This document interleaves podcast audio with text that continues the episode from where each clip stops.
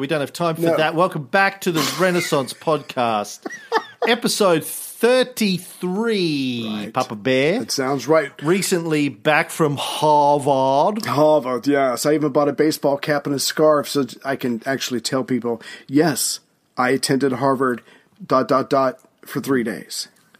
Oh, did you go to Harvard, Ray? Yeah, I did go to Harvard. Yes, thank you for.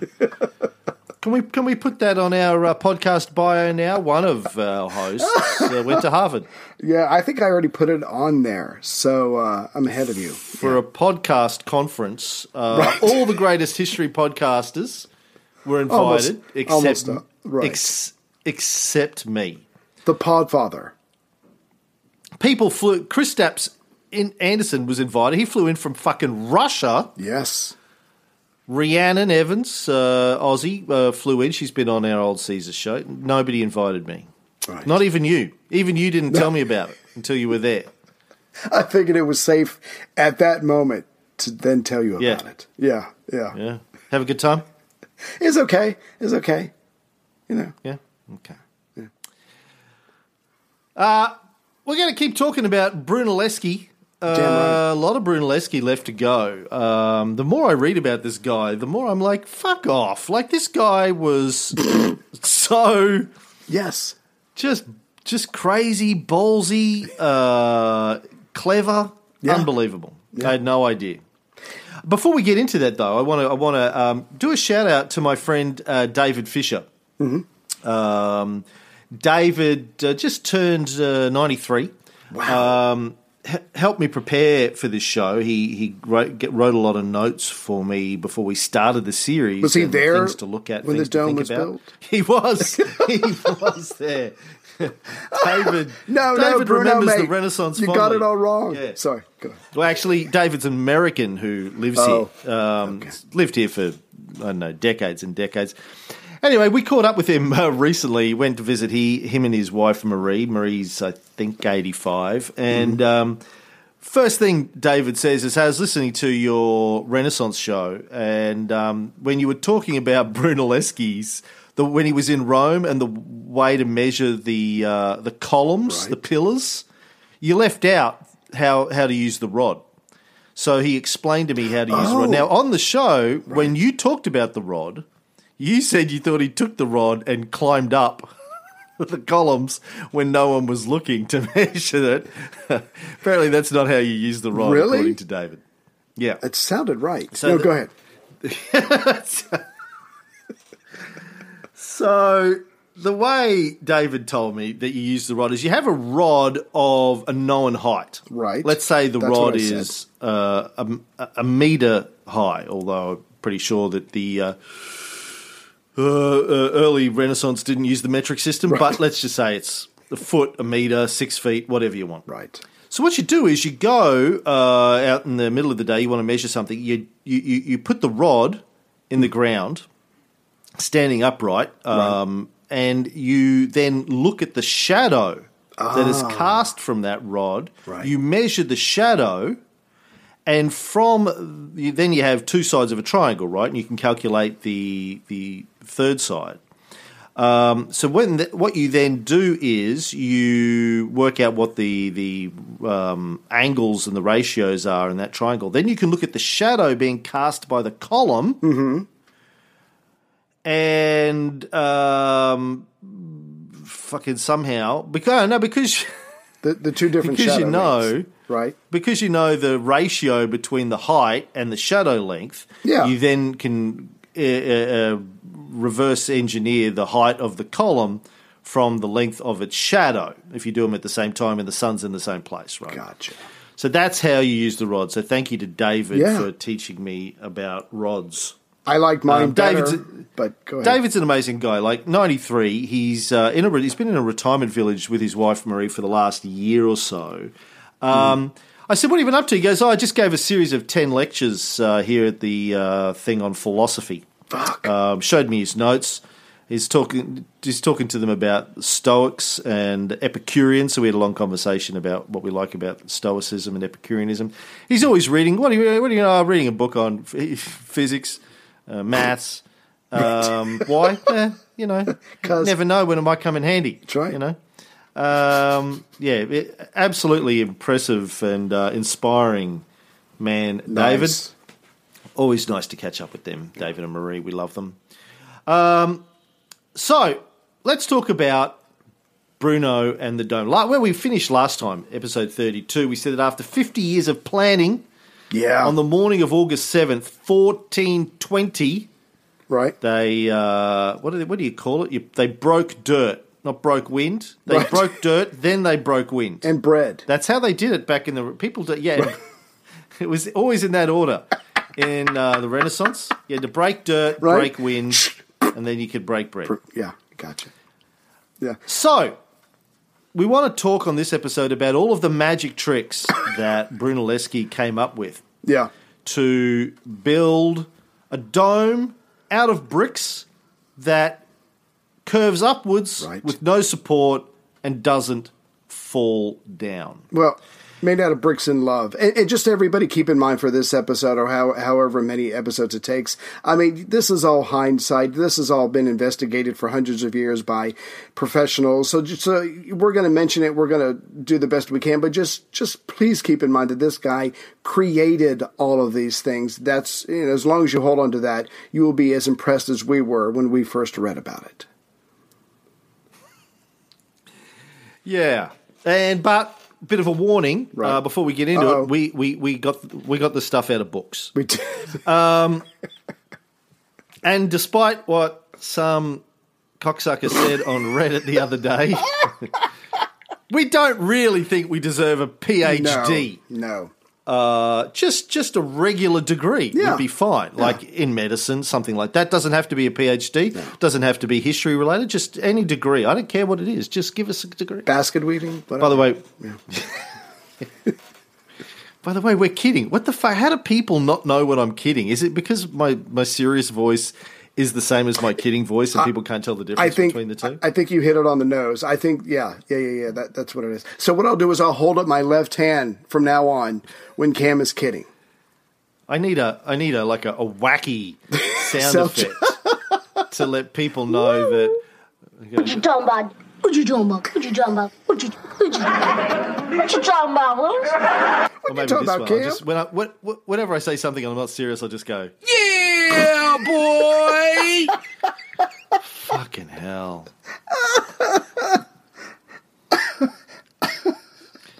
this guy on Reddit said Cam takes himself, thinks, thinks very highly of himself. I seem to recall that in the very first 10 seconds of the very first episode of Life of Caesar, Right. I, I made a mistake. I said uh, our our very uh, very first something episode, and then you said it, and I said, "Oh, that doesn't make any sense." You said, "Edit it out," and I said, "No, I'll leave it in there so everyone knows I'm an idiot." That was that was the first thing I said on our first podcast together. I'm an idiot, That was a framework we used. and Oh, yeah, yeah. and people go, "Oh, he takes himself very seriously." Fuck you. No. no sense of humor or intelligence, you morons. Uh, okay, sorry, back to Bruno. like to point out that I don't think all of our listeners are morons, No. just the ones that uh, write stupid shit on Reddit. Right. Where was I? Oh, okay. Bruno didn't invent just one thing, he invented a whole bunch of things. Uh, in fact, he invented inventing, as we'll see as we go through this. Um, uh, uh, and this is even before he invented linear perspective. Right. This is just how to build a dome. But the first thing I want to talk about, Mm-hmm. Ray, is what is known in Italian as spina di pesce. Oh, you're going to jump to that. I like to say it the like of that, the like I'm a Mario or some guy from a pizza ad. Spina di pesce. The spine of the fish. Right. Uh, what would we call that in? in you know, you- I I know that you speak fluent Italian, right? Right, How, right. how how would you translate spina di pesce into uh, English? Well, see, that's, that's that's kind of funny that you asked because I'll say it in English, but I have this really thick Italian accent, so it probably wouldn't make much sense anyway. So it's a herringbone pattern. We're idiots. Herringbone, right? So a zigzag pattern. Right. Now, Bruno's idea was to zigzag the bricks. Now, you may recall, folks, that in previous episodes we were talking about the, one of the problems with building anything really is how, what you di- what you do with the forces, gravity, uh, how how you I don't know manipulate that in a way to keep the thing standing up. And obviously, with the dome, things are bending, things are curving, Right. Uh, lots of forces to to figure out here. And and Brunelleschi's idea was to zigzag the bricks. Basically, have some lying flat and then some vertical, flat, vertical, flat, vertical. If you have all of the bricks lying horizontal, the forces are all pushing in a single direction. But if you stick a vertical brick in there every few bricks, it pushes back on the horizontal forces. A good way to understand this, I think, is that it's all about levels. I'm completely changing the configuration of the apartment. You're not going to believe it when you see it. Whole new lifestyle. What are you doing? Levels. Levels. Yeah, I'm getting rid of all my furniture. All of it. And I'm going to build these different levels. You know, with steps. And it'll all be carpeted. With a lot of pillows. You know, like ancient Egypt. You drew up plans for this? No, no, it's all in my head. I don't see how you can get comfortable like that. Oh, I'll get comfortable. So I'll get comfortable. Don't you worry about that. now, if you climb, have, have, have you ever climbed the dome, Ray? Uh, not sober, so I don't remember anything. Not the kind of climb you'd want to do, not sober. No, Ah, no, that would scare the shit out of me. You've, have you seen video? I'm sure you've seen video of people climbing the dome. Yes, that was freaky, freaky. Well, when you climb there, so there's an inner dome and an outer dome, as we've discussed, and and there's um there are steps uh, that go between the two. If you want to climb right up to the top of the dome, which you can do, uh, you you go through these. Uh, mo- it's mostly some of it's uh, outside, but most of it's inside. You climb all the way up this very very narrow, very Yes. um, uh, low ceiling staircase, and it's fucking like a million steps. so you kind of you got to be hunched over Right. all the way to climb up this thing. You gotta want it. and like for some. I, I think for somebody like you, you could probably be on stilts and it'd be okay. Fine. I think Brunelleschi Yeah. was a shorty. Yeah.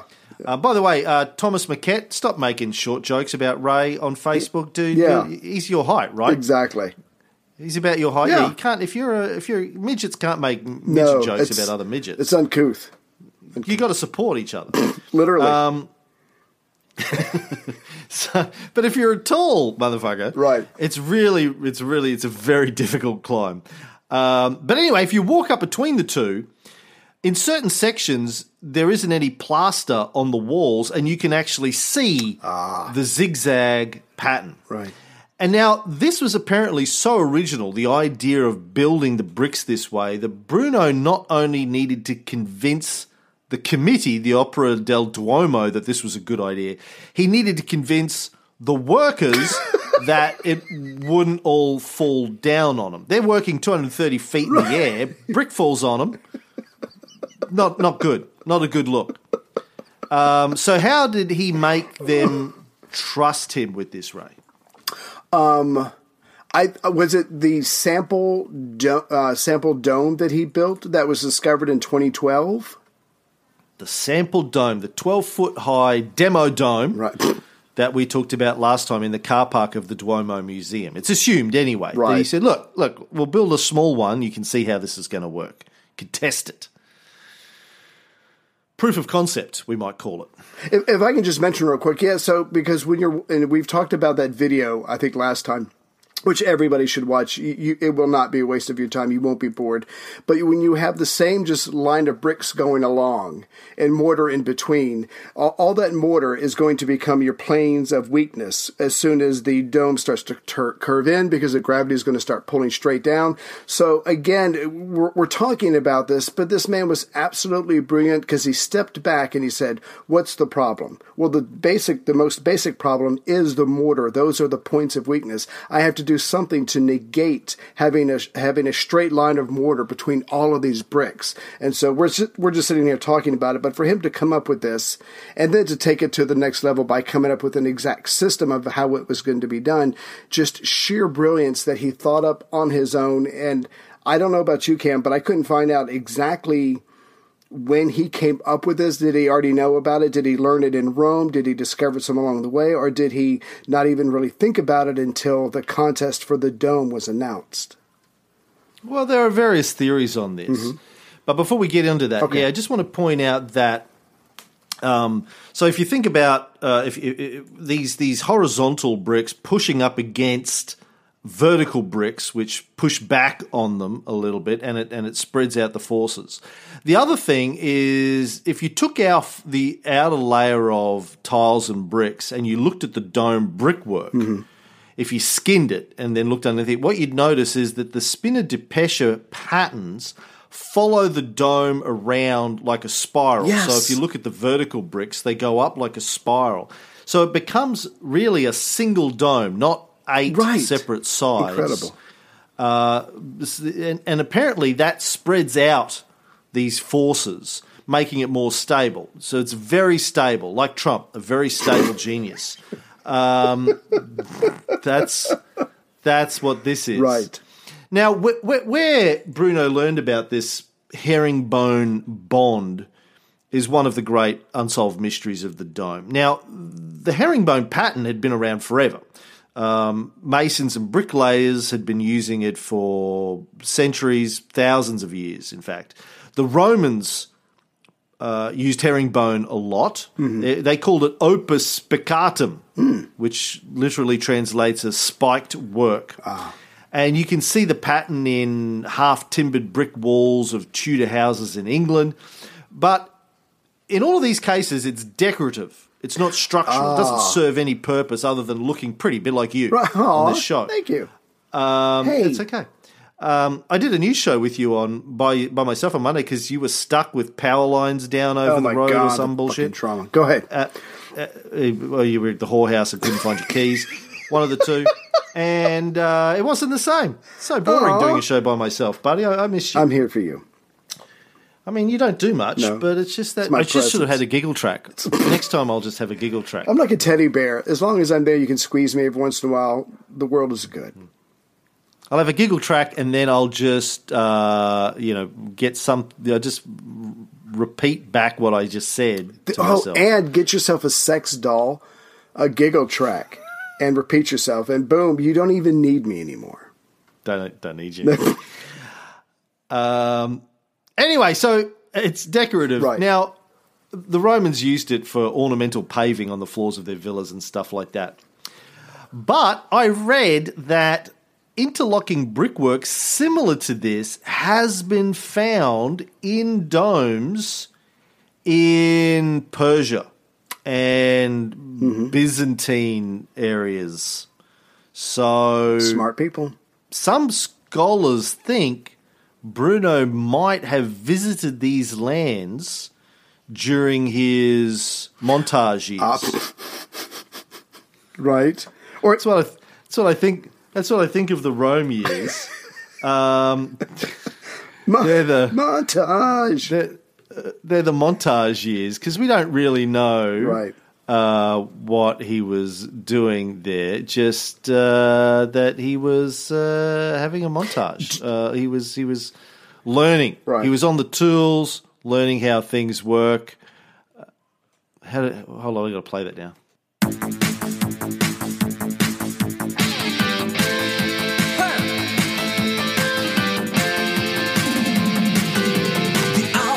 Hour's approaching, just give it your best. You've got to reach your prime. And that's when you need to put yourself to the test and show us the passage of time. We're gonna need montage. Ooh, it takes a montage. Show us things. That's Bruno. He's in Rome. Maybe going to Persia. synthesizer. Maybe going. Right. Yeah.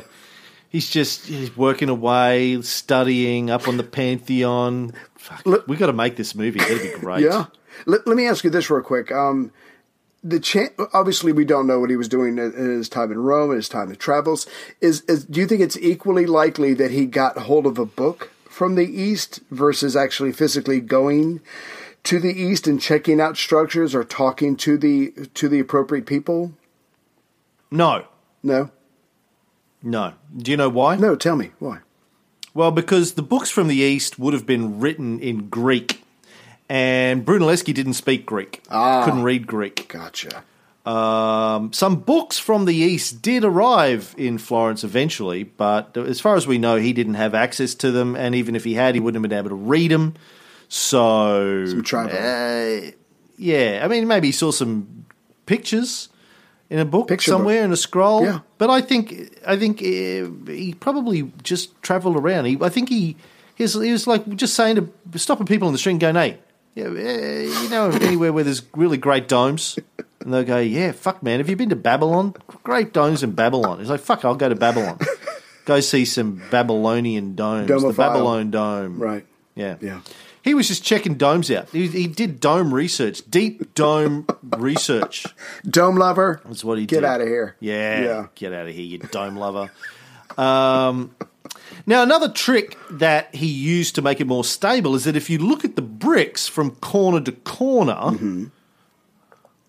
you would see that they slope downwards. Each each row of bricks slopes downward. They form a downward arch, higher in the corners, lower in the center of the wall. Ah. And apparently, this pushes the weight downwards, a bit like you pushed me downwards in Vegas, and that is apparently also good for stabilizing the the forces. W- Was that something that he theoretically came up with on his own, or was that had that been done before? No, no, no one had done this before. Damn. At least, at least you know, in Italy, no Right. one had done this And that's what before. No one had matters. done it. Any, yeah, yeah. No, he came up with that. He, he, it was one of his ideas. No, he may have seen this somewhere else, but we don't know where. Now, there's another great story about the zigzag pattern that I, I want to tell you. I don't know if you've read about this. Did you hear about his uh, how he tricked everyone with the zigzags? No, please tell me. So I said earlier, when you climb up the staircase of the Duomo, there are some sections that aren't covered in plaster where you can see the zigzag work. Right. Well, apparently this was deliberate. But in the sections that he didn't plaster over, the amount of mortar between the bricks is way too thin to actually contain the forces of the bricks. But in the sections where the plaster has chipped away over the centuries, you can see the right amount of mortar has been used between the bricks. Hmm. So, what he seems to have done is deliberately left sections of the wall unplastered with a fake amount of mortar in there. Right. So, if any other architects, builders went, Oh, I see how he did that, and they went and tried it, They would die. it would, f- they would die. the workers would die.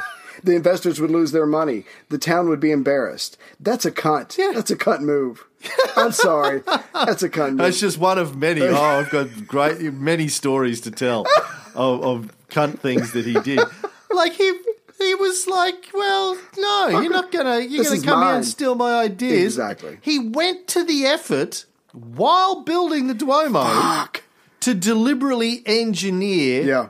fake fake news into it, just to cause people to die later on if they tried to rip him off. Let, let me ask you this real quick. The uh, the sample dome, if that story is accurate, I get the sense that even something like having to show his hand that much would have pissed those people off. I mean, to me, that seems within his character. Uh, that's only a guess on my part, but yeah, I can I can easily imagine him doing this fake news brick story just to mess with people. Probably still pissed about having to build the demo dome in the first place. Yeah, just trust me, I'm a genius. You haven't done anything before. Yeah, well, you know, that's neither here nor there. Now, another question with the dome is how he managed to get all of the sides to rise evenly and meet at the top. Magic. I don't know if we mentioned this last time, but the the the um, what do they call the base of the dome? Um, The drum, the the drum. Thank you. yeah. The octagonal drum, unfortunately, hadn't been built very evenly. Right. They're like, oh fuck it, just thro- throw it up. No one, no one. It doesn't matter. But but, they, but it's not our problem. You know, you didn't Worry about- ask us to build it. worry about it on the top. Exactly. We'll worry when we get to the top. Not our problem. That's the next guy's problem is to build it. I'll be dead by then. So, tell us, Ray, how did he get it all to rise evenly and meet at the top at a nice little point? Yeah, that's absolutely incredible. So as the wall is rising and coming inward, and you've got these eight teams of masons, each one. Oh. Oh, coming inward. Sorry, I got excited. So keep going. So, so the wall is coming inward by design. You've oh, got Oh. oh. you've got these eight teams of masons, each working on their own wall. Well, the big question, like you just said, is how to make sure these walls all meet up perfectly at the top. So, and you're about what th- almost 300 feet in the air, and you, so then you can put the uh, the part on the top that's going to hold it in place. Yeah. So if this if they don't guarantee that, then it could skew to the left, it could skew to the right, it could have a weird weird pattern to it. So clearly what is needed are straight lines from the base all the way to the top. So the question is, how do you get a straight line up in the air between these ever to increasing distance, uh, is these ever to increasing points, the floor and wherever the top of your wall happens to be? Well, obviously they knew that ropes were used because that was a very basic uh, device that was used at the time. So there's that's not the mystery. The mystery is what pattern of ropes did he use to guarantee success? How were the ropes set up? Now, obviously, for quality's sake, the base of the ropes have to be placed on the 29 foot wooden platform at the base of the dome. But what comes after that? How are they? It, how how exactly did he align his ropes to guarantee this ever increasing eight sided wall to go up and meet perfectly at the top? And for the longest time, nobody could figure out how he did it because he purposefully didn't leave anything around because he was a cunt with a big C. Um, but later on, a parchment is found and uh, that was that was that was drawn up five years after the dome started uh, being worked on, and through that parchment, they think they have figured out Brunelleschi's secret. So, yeah, imagine you're putting bricks on top of each other, varying sizes of bricks, handmade, Right. Obviously. Uh, you're slapping on mortar in between them. Four million bricks Later, weighing 40,000 tons. There are going to be variations in height. Even if the drum had been perfectly even, which it wasn't, Right. you're still going to get all of this potential variation. Is the mortar like some places the mortar's half an inch thick, some some it's like half and a quarter, some Yeah. it's three quarters of an inch thick, and the bricks are different sizes. Uh, so how do you get this to be perfectly even? Not to mention the fact that you know you're, you're building this thing on a slanting wall. Now, Right. this guy, there's one guy who thinks he worked it out. His name's Massimo Ricci. He is still alive, teaches architecture at the University of Florence. And for the last 30 years, he has built, been building a one fifth scale model of the dome. Uh, he's been working on it for 30 years. Took Bruno 16 years to build the actual dome. This guy's been working on this thing 30 years, but it's not really. Right. It's kind of like a. It's like a. Um, just a place to go and experiment, Right. and he and he brings down masons and bricklayers and architects from the university, and they they dick around with it. He published a book in 1983 called Il Fiore di Santa Maria del Fiore, the flower of Saint Mary of the Flower, right? And okay, in it, he talks about this guy you mentioned who wrote the, this paper um, back in 1425. His name was Giovanni di Prato, or Joey the Pratt, as they called him. The Brat. Hey, Yeah. hey, it's Joey the Pratt. Hey, Joey. now, in 1425, about five years after the work began, he wrote a critique of Bruno and what he and his methods for building the dome. Basically, he said this guy's a dickhead and it's all going to fall down. he was the it's the only contemporary surviving account of the building of the dome. As you said, Bruno didn't write anything down because he didn't want anyone to steal his ideas. Um, now, this this uh, document by De Prato was discovered in the mid 19th century in the archives somewhere. Wow. know, Duomo archives. Mm-hmm. But no one really understood the importance of it until Massimo Ricci got a look at it. Yeah. But I want to, before we get in, I want to talk about a little bit about De Prato. Did you read about De Prato? Um, I was impressed to learn that uh, he- he's as qualified to criticize architecture as I am to do a podcast. The only thing that I could find that he had ever done was that he was a lecturer on Dante at the University of Florence. Now, is that impressive? Absolutely. Does that get the chicks? Impressive. Impressive. Impress- really? Impressive. Impress- I can't hear myself. I'm I'm in a. It's a long story. You're wearing. I'm wearing cans. Yeah. I'm wearing cans. So, but the point is, yeah. So that's very impressive. But um, I'm not sure exactly what that that has to do with architecture. But maybe it was personal that he was just trying to, you know, stick it to uh, Bruno. Yeah, a bit of both, I think. And, and of course, Bruno had no experience in architecture either. So, you know, like, well, But I got ideas, One- and I got the math. anyone can do this. right? Yeah, so he didn't like Bruno from the get go, and he thought he was fucking it up. Now he was Ghiberti's deputy. Uh-oh. We have to get back to the Ghiberti story here in a second. But he said that Bruno wasn't sticking to the original design, Nero, uh, Neri's design, and the dome would fall down. Turns out he was wrong on both counts. the, the finished dome is exactly to the original design, Right. And so far, it's still standing. But it was probably m- more to do with politics. Now, Team Ghiberti hadn't had much to do. If you remember, uh, back when we talked about the beginning of this, the, the Opera del Duomo ran a competition to come up with who could not design the dome because it had been designed a lot earlier by Neri di Fioravanti, but uh, who could figure out how to build it. Right. The, the approach, the methodology. And Bruno's approach won, but they said, yeah, but you're, you're, we don't really trust you.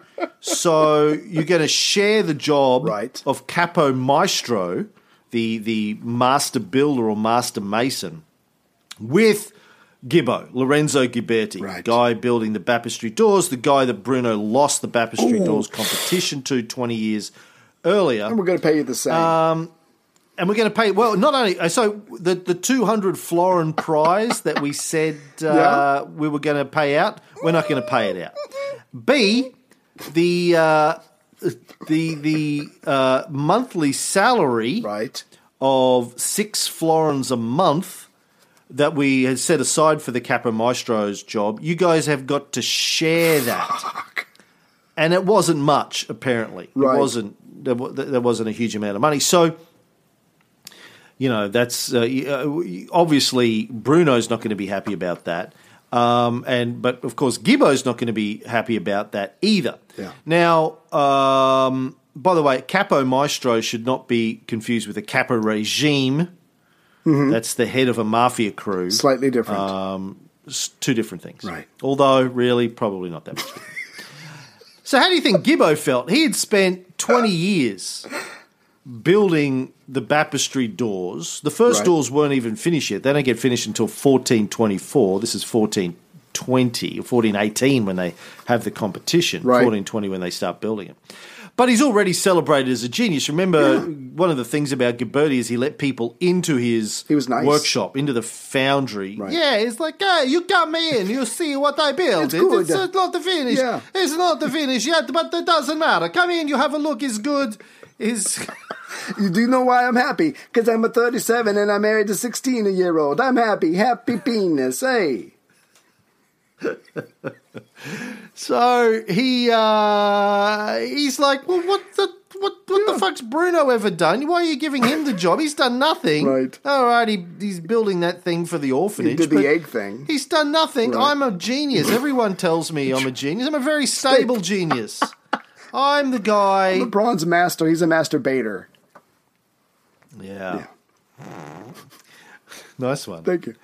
But so uh, Gibbo basically decides to bide his time. He's like, "Look, Bruno's got no architectural experience. Right. All I'll, I'll just I'll go keep building my doors. Yeah, show Eventually, Bruno will fail, Right, and then I'll be able to say, "I fucking told you so," Here I am. and I'll I'll take over, Right. and I'll be a hero, right?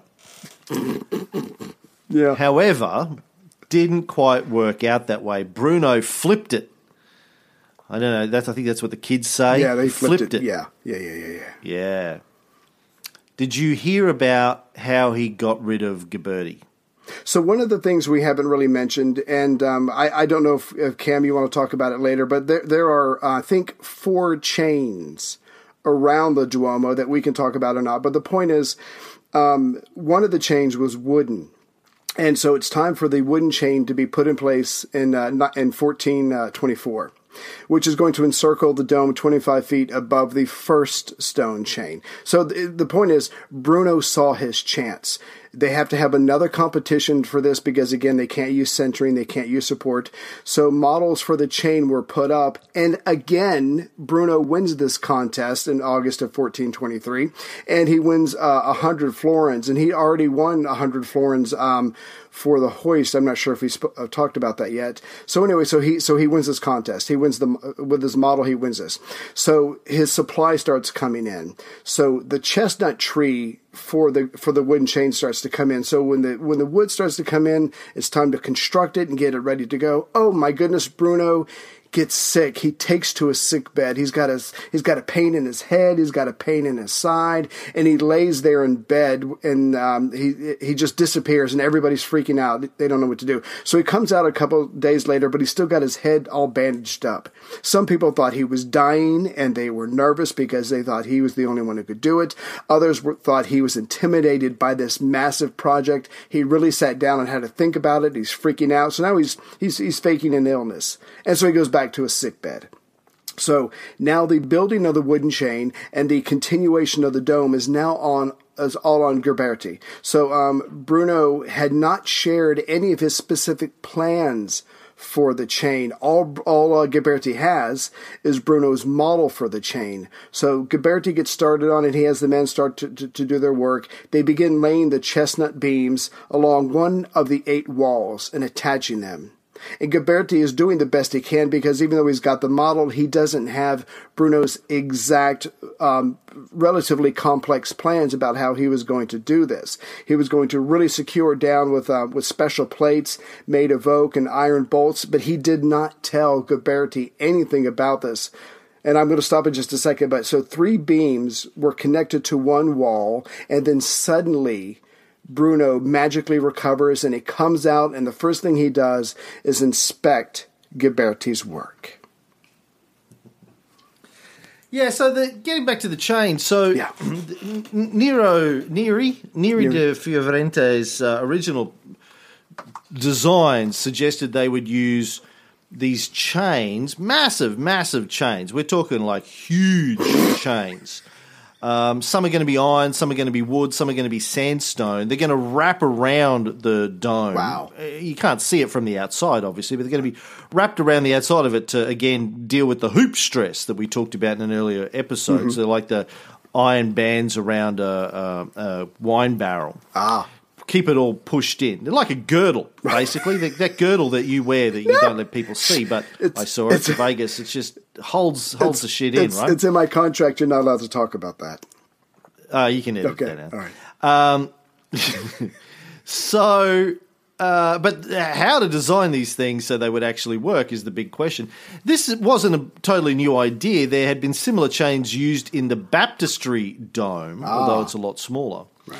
Anyway, as you said, uh, they ran another competition, 100 florin prize, although who would trust these pricks after they reneged on the last prize? I have no idea why you would trust them, but they did.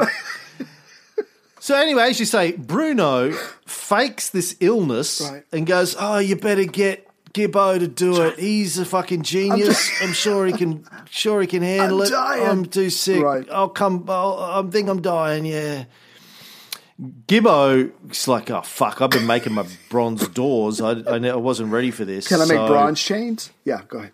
he has a look at the he he has a look at the chains on the baptistry dome. He's already building the doors. He climbs up, has a look, goes, "Oh, I can see how you do this." All right, goes down. The wood for these chains obviously been cut to Brunelleschi's specifications based on his design.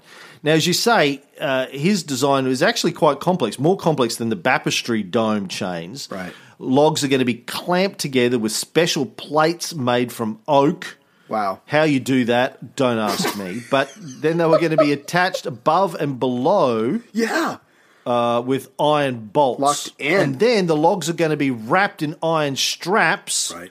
to prevent the bolts from splitting them. Damn. So it's quite complex, but he hasn't shared this with Gibbo. Gibbo, as you say, does a few of them. And then miraculously, Brunelleschi's better, runs up the ladder, I got better. gets to the top, has a look, walks around just shaking his head, going, ah. Oh, my ah. God, this is a fucking fuck. disaster. what is what was he thinking? I'm going to have to pull it all apart. He pulled a Ray. and start again. Yeah. How's the, how's that array? No, just he just fucked it up. I was just anticipating you. Oh, Gibbo pulled a that. ray. Oh, I see Gibbo pulled a mean. Ray, not Bruno. No, no, no. Uh, I I thought you were going to say he snuck off to a podcasting conference uh, without inviting you. and banged other podcasters. We'll talk about said that. to Ray, how did you how did you get invited to this thing? He goes, oh, Laszlo Montgomery told them to invite me. I go, right. Did you did you then tell them to invite me? I no, No, no, I feel bad. I feel bad that I got caught. no. But Yeah, this- yeah, yeah. I knew you were going to come, so it wasn't an issue. Uh-huh. But that's that's, Yeah, that's- my thing. that's That's, my said to me in Vegas. That's my story, and I'm sticking to I it. I knew you weren't going to come, so I didn't bother. Now, after this whole thing, so he makes Ghiberti look bad. Bruno's salary is tripled. Oh, my God. Up to 100 florins a year. Gibbo remains at the 36 florins until the summer of 1425 when his pay is suddenly suspended Right? For six months. Oh God. Oh God. Then they do put him back on the salary, but it's still only three florins a month. Um, Fuck me. which means he's getting paid a third of what Bruno is getting paid. Right. Uh, so that's how Bruno managed to shiv Ghiberti But it's in this whole project. it's good. You know, like you said, I think earlier, um, Ghiberti's got his second set of bronze doors to work on, so he he's got he's got stuff, but still, it's got to sting his uh, professional pride.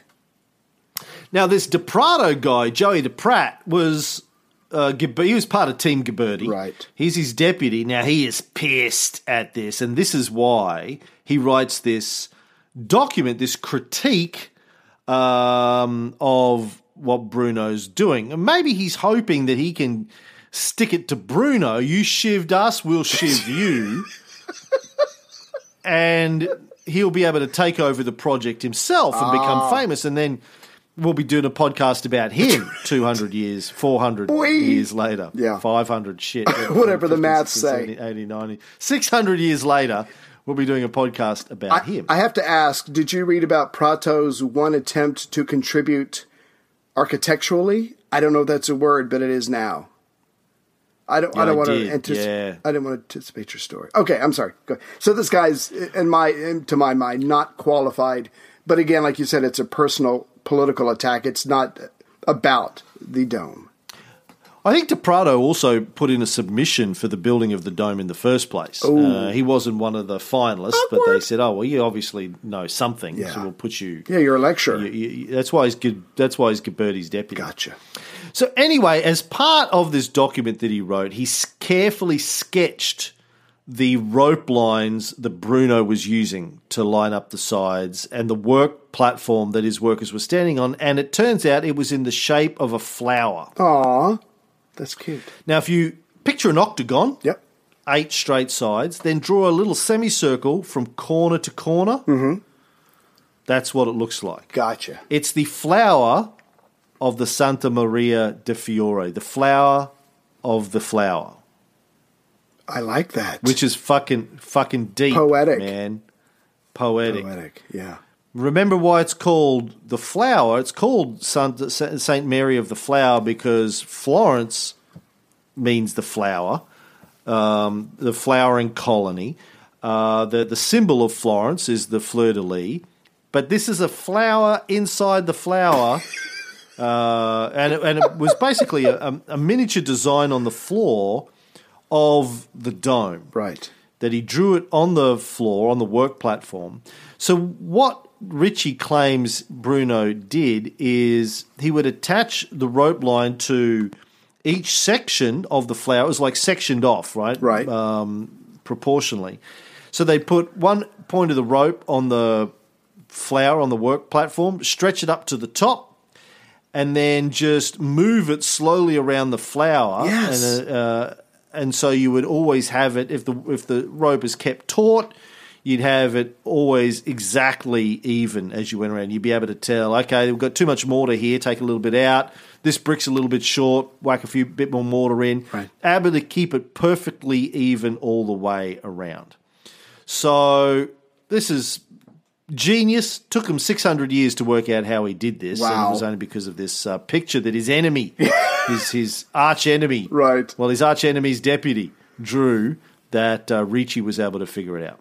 So so um, I just I just want to make sure I understand. So as the as the height of the wall increases, the angle of the rope adjusts accordingly. Is that what helps them control the actual angle, the surface of the next brick that's going up to help it excuse me, to help it curve in like it's supposed to, or am I overthinking it? Does that make sense? Yeah, no, I, yeah, no, I, he he knows the calculations Okay. for where the marker on the rope should be. So as the as the bricks get higher, the marker on the rope where the next brick needs to be changes, and you just go right around the dome, make sure all of the bricks are at that marker. Then you do the next level. Fuck. You change the marker on the rope, go all the way around, do it again, all the way around. Yeah, Damn. simple. Yeah. but genius. Yeah, once you see it, you're like, oh, okay. Yeah. Yeah, and you can check it out on that. Uh, look up Ricci Dome Duomo video on Florence Mm-hmm. awesome. on YouTube, and you'll be able to see video of the guy building his uh, his uh, one fifth scale model. How they do it. Right. Now we talked about the the the, the chains. Um, there were iron chains also supposedly that run around the inside of the dome. Unfortunately, a magnetic survey of the dome in 1970 found no evidence for them. They were supposed to be there. Right? They're in the designs, but again, it's one of these mysteries. No one, no one really knows because you can't because they're inside the dome, right? And they said, okay, well, we'll just put some magnets up there. If there's iron in there, it'll pick it up. No, Easy nothing. peasy. Yeah. Mind you, I'm not sure how good their magnetic surveying equipment was in 1970. And um, Can't they- You know, yeah, Couldn't they X-ray it at this point? I mean, it is 2018, probably. Uh, but still, but still, that's that's again, that's a part of the mystery of Brunelleschi and the dome. There's something they thought they'd figured out, but they can't use science to prove as far as the metal in the chains. Again, that just adds to the mystique of it. Now they also, as I said before, use sandstone chains. Mm-hmm. Like imagine building chains out of sandstone. I mean, we're talking changes here that chains here that are huge, absolutely huge. Right. And this apparently the sandstone one consisted of two concentric rings of sandstone that lie horizontally right around the circumference of the dome. Wow. And then along these, you have interlocked shorter beams on the transverse, like like uh, railway ties. Right. Uh, every three feet, there's another sandstone vertical beam basically going through the horizontal beams. Damn. Um, how they built all of this shit 600 years ago boggles my mind.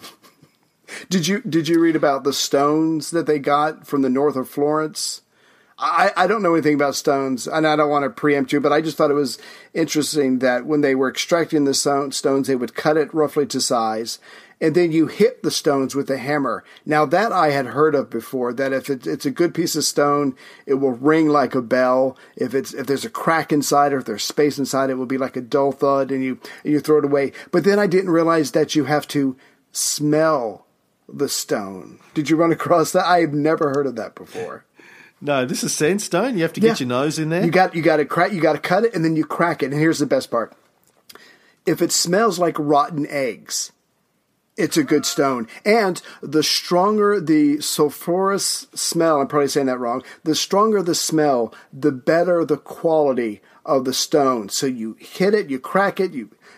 I, you can lick it if you want, but you certainly smell it and you hit it with a hammer, and that way you know you're dealing with uh, the best stone that you can get. And these, like you said, these horizontal beams were seven and a half feet long, 17 inches in the section. But again, th- these guys were just, they must have had massive arms and shoulders to be working in this stuff day in and day out. They had to be some burly guys by the time they uh, worked a couple of years with this stuff. I think there must be a lot of high quality sandstone in my office. Yeah? Because it smells. Yeah, yeah. It could just be beans. Or you, do you, do you eat a lot of beans? No, Okay. no, too much carbs It's- it's- beans. it's yeah. I do eat a lot of eggs, though. Okay, well, I do eat a lot of eggs. Yeah, I think we're on to something. Yeah. Yeah, could be that. Chrissy comes in, she goes, It smells in there. I go, It's just sandstone, baby. Just sandstone. good sandstone. It's the good shit. Um, now, the other way that he contained the hoop stress, uh, again, part of the original design, is the large white Carrara marble spines that run up the outside of the dome. Um, everyone knows what they look like. I'm assuming the big white bits that come down, they're made of Carrara marble. Wow. Um, same thing like your statue of David is made out of white marble. Imagine how fucking heavy that is. Jeez. Now, there's some really good stories about the marble and how they got it there, which we'll get into. But one of the obvious problems in building the dome was how to get all of these heavy building materials like sandstone and slabs of marble several hundred feet Yeah. above the ground and then get them into position Yeah. to to mortar them into place or whatever you did. Now, the sandstone beams that you mentioned before, where you said they were seven foot long, Mm-hmm. they weighed seventeen hundred pounds each, Shit. And hundreds of them were needed Yeah. to form these sandstone chains. Yeah. Not to mention the marble spines. You can imagine how heavy those were. Now, at this time, fourteen twenty, no known lifting mechanisms Right. were capable of raising and maneuvering really, really heavy materials like this. Yeah. Yeah, the the machines that they had, um, I, I think you talked about it last time, or you mentioned it last time. You know, they had gone back to ancient times. It was the Rota Magna, so it, the great wheel, where basically you had like a giant modern gerbil wheel, men inside walking along, turning the drum, gathering up the rope, lifting stuff. But and which is fine. But like you said, there's no way it's going to handle 1,700 pounds, hundreds and hundreds and hundreds of times. They have to. He has, somebody has to come up with something better or they can't even get started because the very base of the dome is like what 130 or 40 feet. They're going to have to have something just to get it to the beginning of the dome. Yeah. Now, that uh, Rota Magna, the great wheel, the tread wheel that you mentioned, had been around since ancient times. In fact, somebody who we're going to have to talk about as we move along, um, Marcus Vitruvius Pollio, aka just Vitruvius, in his classic De Architectura, 10 books on architecture. Nice. He describes a treadmill turned by tramping men, which probably slaves. Right. Um, by, the- by the way, who did Vitruvius dedicate his book to? Oh. His books on architecture. uh, i don't when, when did he live i don't know i don't know who he dedicated them to was it augustus Dedic-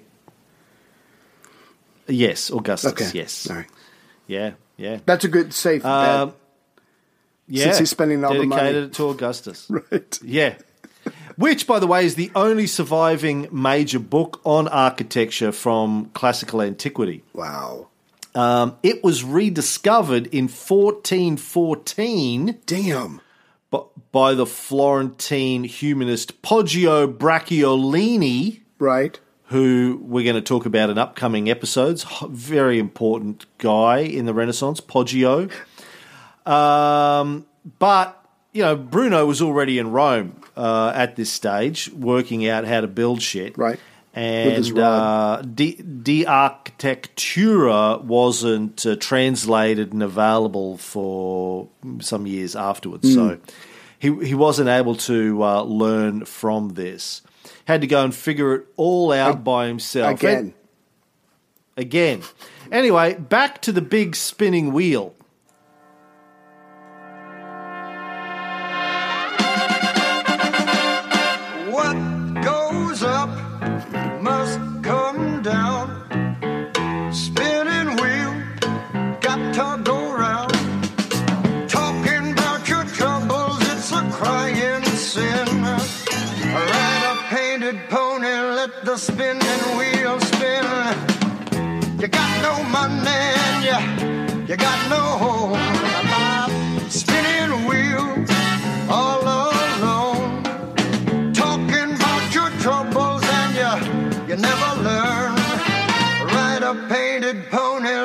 spinning wheel turn? Did you find the directing sign on the straight and narrow highway? Anyway, he wrote that song too uh, while he was at right. it, while he was while he was building a new kind of hoist. Uh, little known fact, Brunelleschi wrote "Spinning Wheel." Right. So yeah. Uh, now the, the the old spinning wheel, just basically a large wooden wheel. Two men could stand in it, walk side by side. A spindle went through the center of the wheels, attached to ropes. Talk ropes went over several Right. pulleys. Hey, well, how's it going? Yeah, I got whipped by my slave master. no. uh, Oh, woke bastard. woke up, woke Boston. woke up, No, got whipped. B- Bob. No, Uh, Bob. Left, right, left. Okay, Yeah. okay. Go ahead with your story. got whipped. Uh, uh, had, had some gruel for breakfast. Got Right. whipped again. Uh, Yeah. yeah. Then then then I had to uh, clean clean his clean his toilet Yeah. latrine Yeah. uh, with my t- with with the toothbrush, and then I came here. It- That's my day. It sounds What- like the uh, tre- it sounds like the treadmill's the best treadmill is the best part of your day. Yeah, couldn't Yeah, wait to get yeah. to the treadmill. It's like, oh, thank God. Oh. So happy to get to work. You should have seen me. So, and basically, so several pulleys then would uh, pull the, pull things up as Right. you walked. But it wouldn't work for the Duomo uh, because A, Duomo was too high, and B, the stuff they were trying to lift was going to be too heavy. So Yeah. he invents a brand new kind of hoist. Well, of course. No one's done that. Right. No one's done that in 2,000 years. Everyone's going, this is good enough. He goes, no, not good enough. Yeah. I'm going to invent something new. Again. Well, but the thing for me was Wait, wait, wait. They, Yeah, they said, what experience have you got in inventing shit? He goes, it can't be that hard. imagination. Yeah. No, I, I, just, I just thought uh, when the Opera del Duomo made this you know announcement on August 19th, 1418, they also put in there into their little announcement, you know, any lifting device pertaining to the construction and perfection of said cupola. So they knew they were going to need something. So again, there are mul- there are there are layers and layers of contests going on.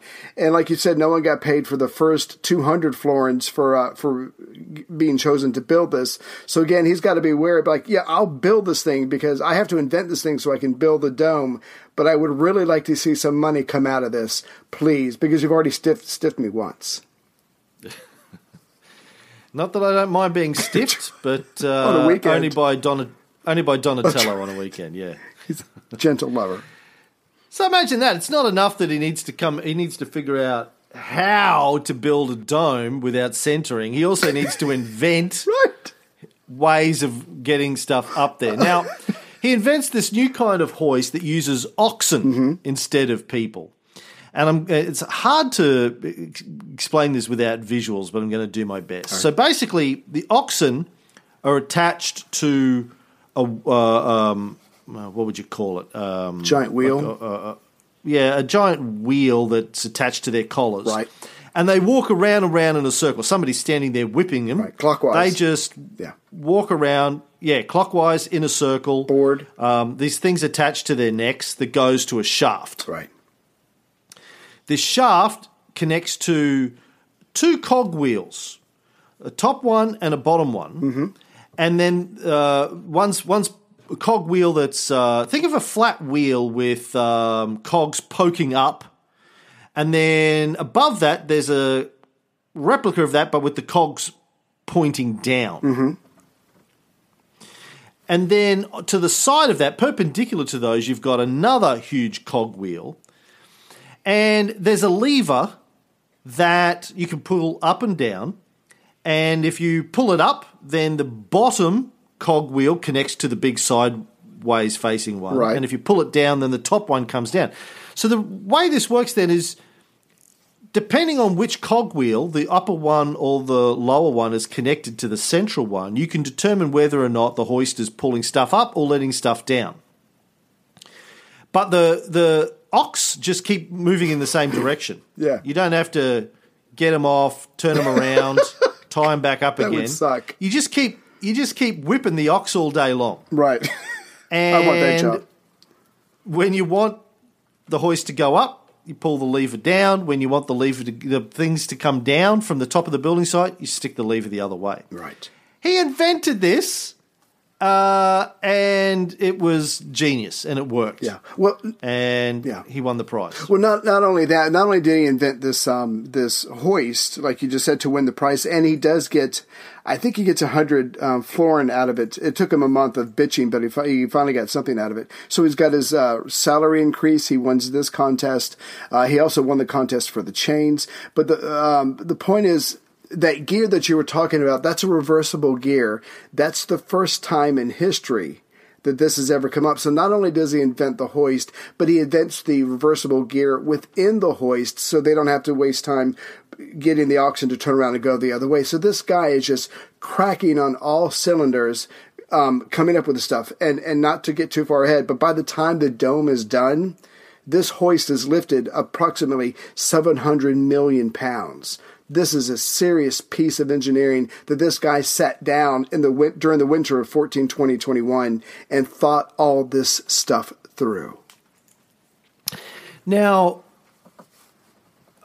around about the time that he built this, uh, a lot of the this knowledge from the east, as you mentioned before, hadn't actually made its way to Florence yet. But soon after, they will. Right. Manuscripts of Greek mechanics and mathematics start arriving, and that really helps inventors and architects in Florence make quantum leaps in their understanding about these because the Greeks were pretty fucking smart. They'd worked a lot of stuff out. But um, yeah, none of this was available to him. Uh, and around about this time, we'll talk about this in the next episode, but around about 1421, just to show you what a badass he was, Brunelleschi was awarded the world's first ever patent for invention. Get the fuck out of here. He's the first person to ever get a patent. he, he would be the one. He would insist upon it. He invented patents so he could patent things. He could invent them said- and then patent them. Yeah, you know what? You know what? I'm going to if I'm going to be inventing shit, I need to be protected. I'm going to invent patents. Right.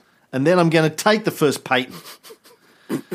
so uh, that's what he did. Le- absolute legend, and um, I, I guess we'll talk about him more in uh, the next episode. I I just wanted to add on. So after the, you know, because he, he's a bit of a dick, and, and we said on the last episode that he got into verbal rows with the committee, and he actually got thrown out on his ass at least once. Uh, but after the Great Hoist is complete, and everybody can see see it for what it is and see its potential, because between the oxen, between the cogged wheels, between the size of the cogged wheels. You, everybody can tell who knows anything about this that this stuff is going to be able to have tremendous lifting power. So this huge problem is solved. And so with this thing done, uh, it inspires confidence not only in the project that yes, we might actually be able to do this, but it also inspires project uh, a confidence in Bruno. So his stock does go up. He is the number one guy now. But again, he is proving himself over and over to these guys that he truly is the one, the only one probably who could build the dome. Yeah, what a legend. Yeah. All right, we'll be back next time with more Brunelleschi. So before we go, Ray, I just want to read a review. We've had a lot of reviews come in recently, so thank you Good, to everybody. Um, we're going to get uh, caught up in reading some of the reviews, but this is one from Tony Kynaston, Tony. our mate, Big Red, Big Red. Right. Um, came with us to Europe. Uh, he and his daughter, lovely daughter, Alex. Uh, Smart. Tony writes, after 24 years, all I get is a pair of doors. Dear listener, you have probably arrived at this podcast because you typed Bukaki into Google. now, before you look at the artwork of Cam and Ray and decide that this is not for you, have a listen. Cam and Ray are the Derek and Clive of podcasting. And if you don't know who Derek and Clive are, one is tall, smart, and funny, and the other is just short. Although the short one did go on to a successful career playing drunks in Hollywood. Nice. But just a little tip though don't listen from episode one. No, my friend, this podcast is a very long preamble. I recommend starting from episode 25. Listening to this series is like waiting for Ghiberti to cast the doors of the Duomo Baptistry. It takes 24 years. At least the Guild got a pair of bronze doors out of Ghiberti. So just skip ahead and enjoy the Renaissance times. It really is very good, and there is Bukaki. Wow. Uh, Don't hold Thanks. back, Tony. Yeah, I thanks. think Tony. Yeah. Um, I'm starting to wish you did uh, punch him in the face when we were in right. I should have. Oh well. yeah, you would have needed a ladder, Yeah. as we said. Yeah. But uh, I think I really need a hoist. I think Tony's taking the piss there. I think. I'm think, not sure. yeah. I'll have to check on that. Right. Thank you, Tony. Um, you don't have to send me your address, Tony. Yeah. I know your address, Right. so uh, I'm gonna Walk it over. send you something. Okay. Yeah. Not going to be a coffee mug. Uh, it's going to be something. okay.